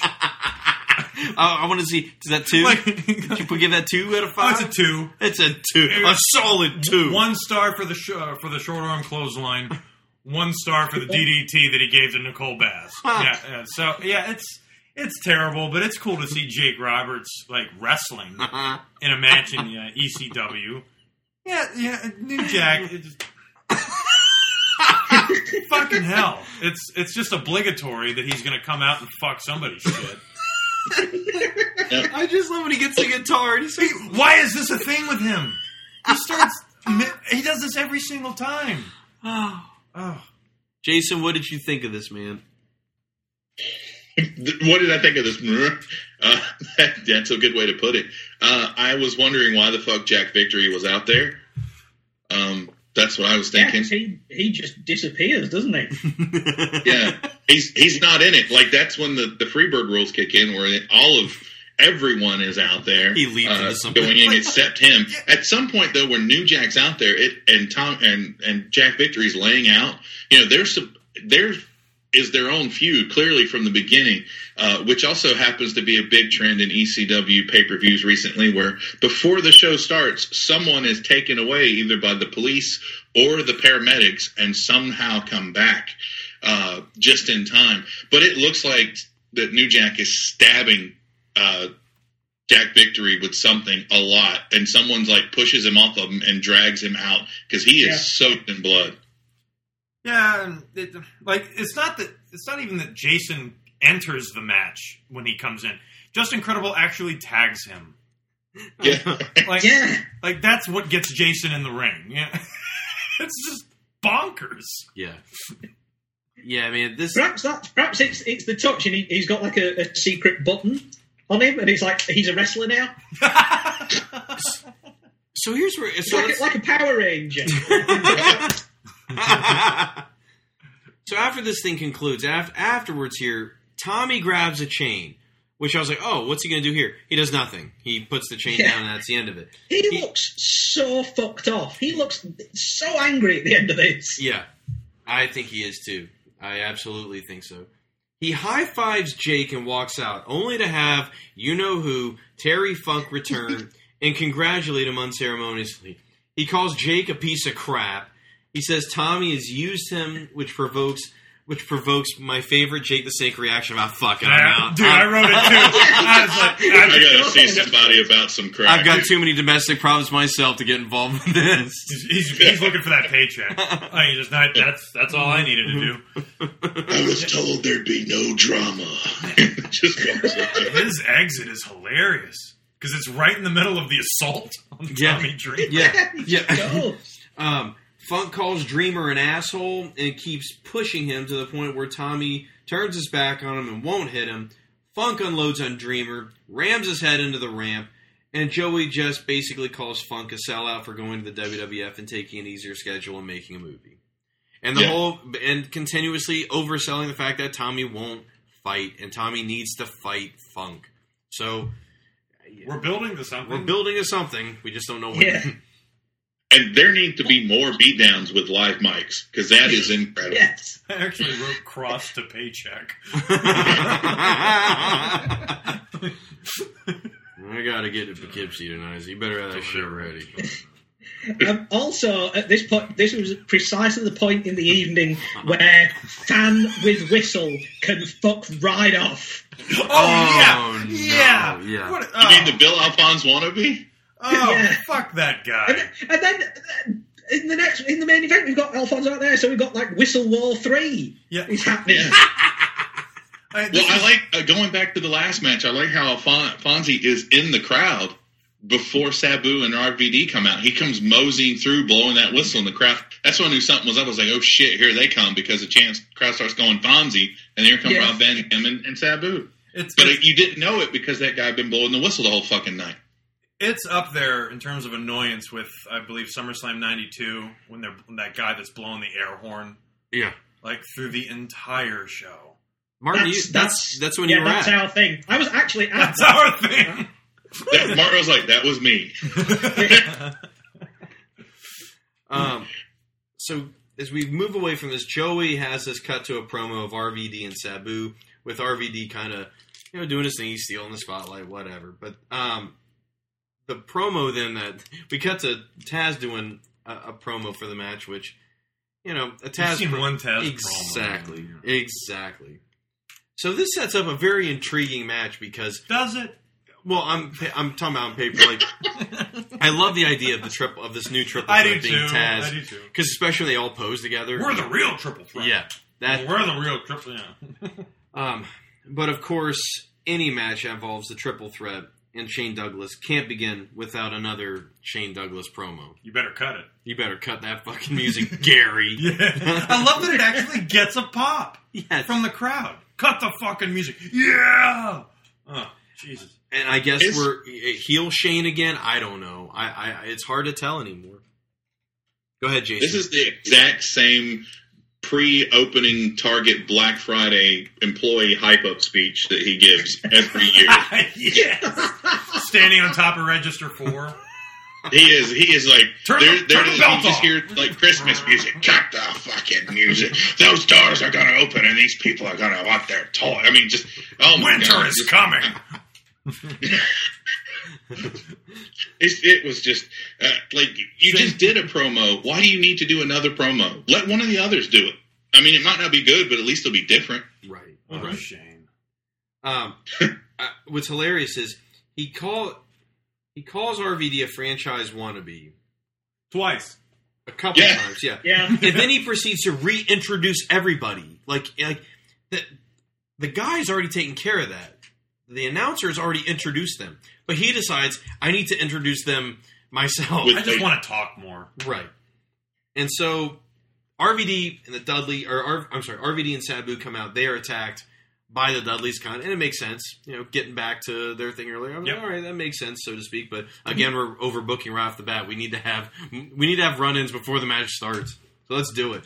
Um, the the bump RVD takes off the ramp looks Oh, the one where he goes into the crowd, into Yeah. the guardrail? Yes. Jesus. Yeah. Yeah. yeah. It's like he, he disappears for a second, and then all of a sudden, guardrail.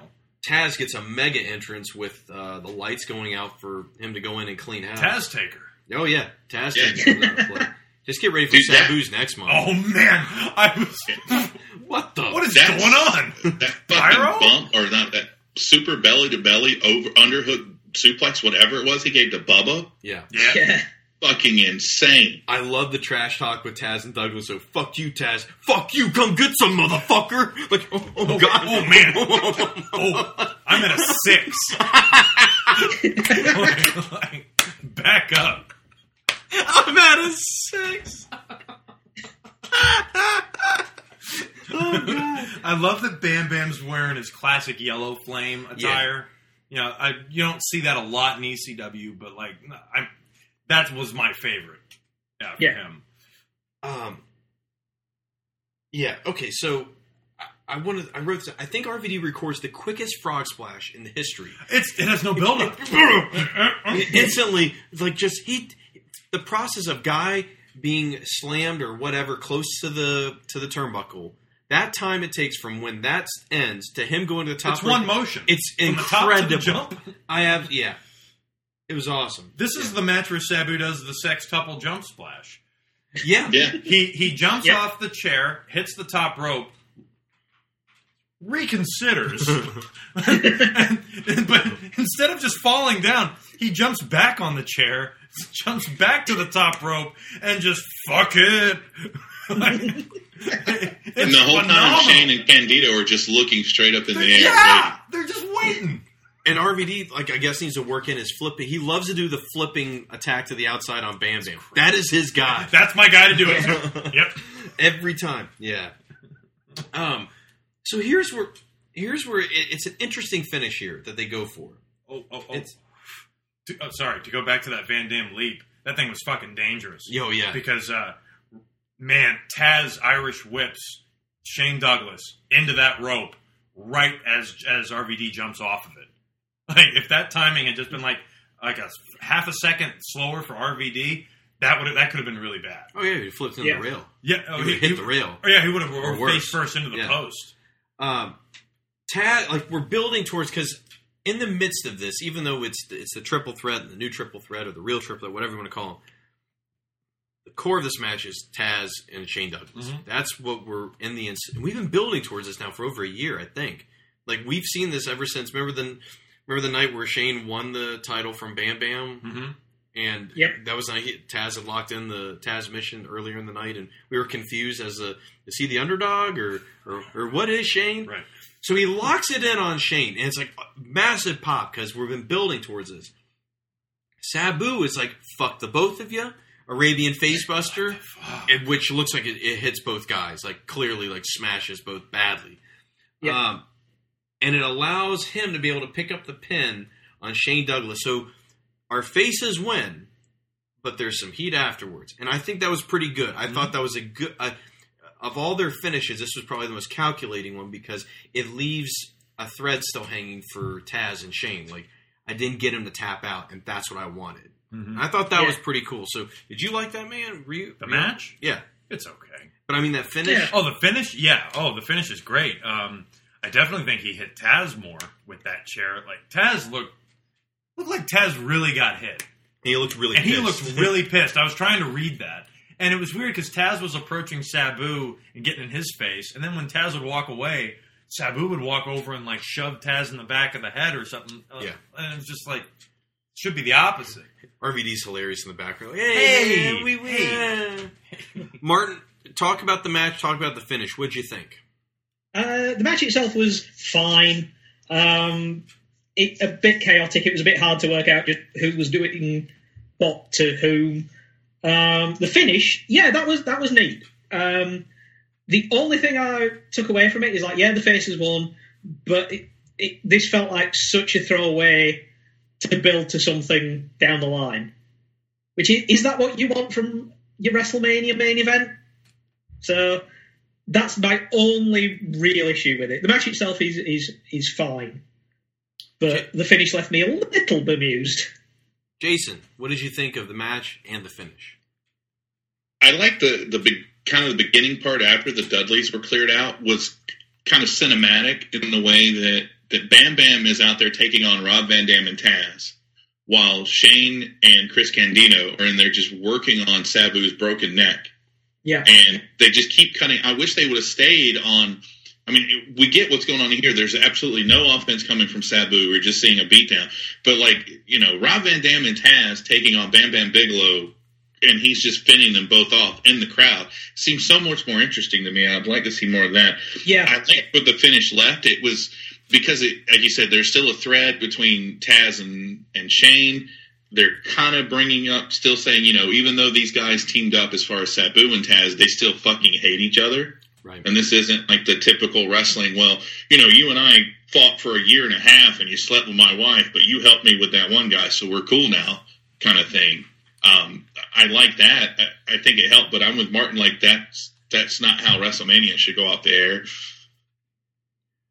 Um, I, I th- all that's valid. I almost that that's why like when you take into account all that, and we've seen these things throughout the entire night, the overbooking and all this stuff. This felt more like an in your house from WWF in a lot of ways. Like it felt like that type of show where it's like this doesn't feel like a core pay per view show. It's like we got a bridge to get to the next one, and that's weird because it's November to remember. Mm-hmm. I feel like it's supposed to be bigger. What I want to talk about here real quick is one of my favorite sites to look at before I go to the before we start watching is always we talked about cagematch.net. And they have a pretty good rating system. The site's been around a while, so this thing had a total of 13 votes and it ended up with about a 5.07, which I was like sounds about right. It's about a eh, it's not a great pay-per-view, but I don't think it's a terrible pay-per-view, so I thought that was about right. I'm going to read the latest comment to you because this was somebody who voted it at a 0. What? Um, a zero? here we go. How in the world did ECW go from the stellar Heatwave '98 to this to this schlock? I said WrestlePalooza's opener had some dudes competing for worst looks ever, but November to Remember 1998 exceeds it as Supernova, the Blue Meaning with the G on the end. I the Blue Meaning. There's a character. Danny Doring. That, wow, that is Yeah, let's let's hang on this for a minute. a, a character with a like an existential crisis. yeah, that's what in wrestling. I think would be amazing. It looks like the blue meaning. uh, and Roadkill all look in all caps atrocious. Who booked this trash from top to bottom? I hate it. I hate it all. Is that cat? Is that why you're yelling? yes. But I think overall it's about accurate. Five point oh seven in terms of the rating. The comment is a little hy- hyper, little little bit of hyperbole there, but five point oh seven I think is about right. I, I did not feel like this was as bad as some of the ones we had seen, mm. you know, earlier from '98, but it definitely was not. I mean, and granted, like unfortunately, this one had to follow Heat Wave, which was just on the Yeah. same site was a, over a nine out of ten rating. But um, would you guys all, each of you, certain Charlie? Do you think that's accurate? About five? I'd give it a little bit more. I'd probably like give it a five point five or a six. It's it's watchable. It's it's entertaining for what it is. But um, yeah, it sucks to come off of Heatwave uh, to to come to this. But it could have been so much worse. Sure, of course. Yeah, there's there's matches on here that I like. Uh, yeah, yeah. There's it's it's fine. Martin, do you agree? Oh yeah, yeah. It's it's a fine show, but it is weird watching because it's like, yeah, here's fucking Mabel, like in 1998. Here's One the one man gang. Here's Jake Roberts wearing a weird rugby shirt. Here's Terry Funk wearing a graduation mortarboard. what the fuck is this show? Yeah. Yeah. And it's funny. I think next show is the one where Paul's like, "Hey, we have to have this. So, like, you have to have this opening with him. Like, you know what? We have people that aren't showing up tonight. We have people that can't be here, but you know what? We're gonna put on a show for you. The That felt most like violent, like fucking. you're ready for it. But um, Jason, overall, would how do you feel about that five rating? Do you think that's about accurate? Would you put it higher or lower? I would put it like like Charlie said, maybe five point five because it's you know barely above average. Um, as far as like you said, you know, it's definitely entertaining. There was a lot of it that was, you know, it might not be the best kind of entertainment, but it was there. Um, I'm like with Martin about it being so weird, especially because if I remember, weren't they were calling out WCW early on for their use of older wrestlers, Yeah. Yeah. and at least, and and I'll say this, at least you know the WCW's use of older wrestlers were relevant wrestlers. Right. Or icons. Yeah, Yep. We got one man gang. Looks like he's about to enter the He- cruiserweight he's the one division. man diet. I mean, yeah. like, it's insane. Um, he's One man gang auditioning for 205 Live. the, the No Man Gang. oh the No Man Gang. Yeah. So that wraps up November to Remember '98. A interesting year that we've closed out. It seemed like it it, it took a little bit. We had a we, we staggered there, and it seemed like in the beginning there between Living Dangerously, Boy, those two shows run together. WrestlePalooza. I like the Yeah. same Oh show. my god, yeah. So it it took some time, but by the time they got to Heat Wave, you could see where we're heading in the right direction. And there's some like I mean, there are some great superstars on this card. It's just not not the most overwhelmingly great card in the world, but still, it it leaves us with some interesting things coming up with uh, 1999 here, which is probably the peak, isn't it? Is that what a lot of people would say? say it's the peak. I would. I don't know what. I've heard that before, and I, I just wanted to see if that's a consensus. I've heard 99 is the peak, and I guilty as charged will be uh, our next show, which is the. I guess that's their January show. Yep. Uh, up the until the time when they go out of business. Man, imagine that month. We're Hell, between that Rumble and Oh yeah, and Guilty as Charged is actually was actually the final pay per view that they did before they closed their doors. Gotcha. So Mm-hmm. yeah, there's some significance there. So let's get into plugs real quick. Let's start with Jason, who uh, let's go ahead and share the news, my friend. Uh, is going to be on the Gore Horseman podcast. Is that right? Yeah, we're gonna be doing uh, Bubba Ho-Tep.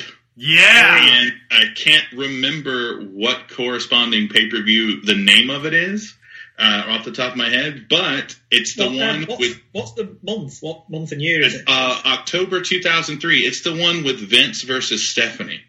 Oh, uh, no mercy. Oh, oh, I'm is- sorry. well, at least you get Hey. Bubba Ho-Tep. Right, right. That's gonna be uh, it's gonna be super fun. I, I reached out to them because it was just on randomly on TV, and I was like, it'd be fun to hear you guys talk about it. And then I was like, I'll be happy to do it, and we just put it together. So that's gonna be coming up uh, with them real soon. So I'm looking forward to that. That's gonna be a nice break from uh, all the school shit I've had to do. Martin, how about you, man? Um, the only thing I've got in the pipeline is uh, the year-end list of the weird-ass wrestling toys I've managed to get in 2016. Um, that's going to be well, that's almost written. Just need to do some more photography and get it online. That's going to be on 4cronline.com. Oh, I can't Um, wait. That, that's- that that's going to be a pin to the profile there. That's good. um, and that's going to be like my point bullet point to end 2016 on. Take a break over the Christmas period and then start again with something as I as I find my way through life again. Sure. Go ahead and spell it for us. Giant vibrating Goldberg is number one, isn't it? yes. Finishes you in less than two minutes. Mm. There's a Fear the Spear joke here somewhere. Yeah. I just can't Coming. find it. Charlie, Charlie, got anything going on? Uh, other than the podcast that uh, I'm about to start up for, um, you know, what year did that come out? Where we talk about an individual year and, tw- and a, a movie for each month. You know, the history of the movie, what what else came out around that time, uh, and and that's going to go in with our new Twitter feed. Which yeah, you can talk about that. Uh, yeah, you know, we'll get to that. We don't have the specific details Right. yet, but that'll be coming down the line. There'll be something like that coming down the line. So, but other than that, I, I don't have. any- I don't think I have anything on there either. No. Uh. uh No. But um, we are on Facebook at uh, New Blood Rising Podcast. We're on Twitter at New Blood Pod. God, I don't think there's anything else like new that's come down the pipe. But yeah, um, in terms of personal handles, I'm at William Rankin eighty three. I'm at the Jason Keesley. I'm at CM underscore stabs. And I'm at Bunny Suicida. And we're gonna see you guys for it. It'll be in this. That episode should drop around right around Christmas. I think it'll be guilty as a very merry Christmas. Guilty as charged ninety nine. Well, I'm upper, upper class, high society. God's gift to ballroom notoriety.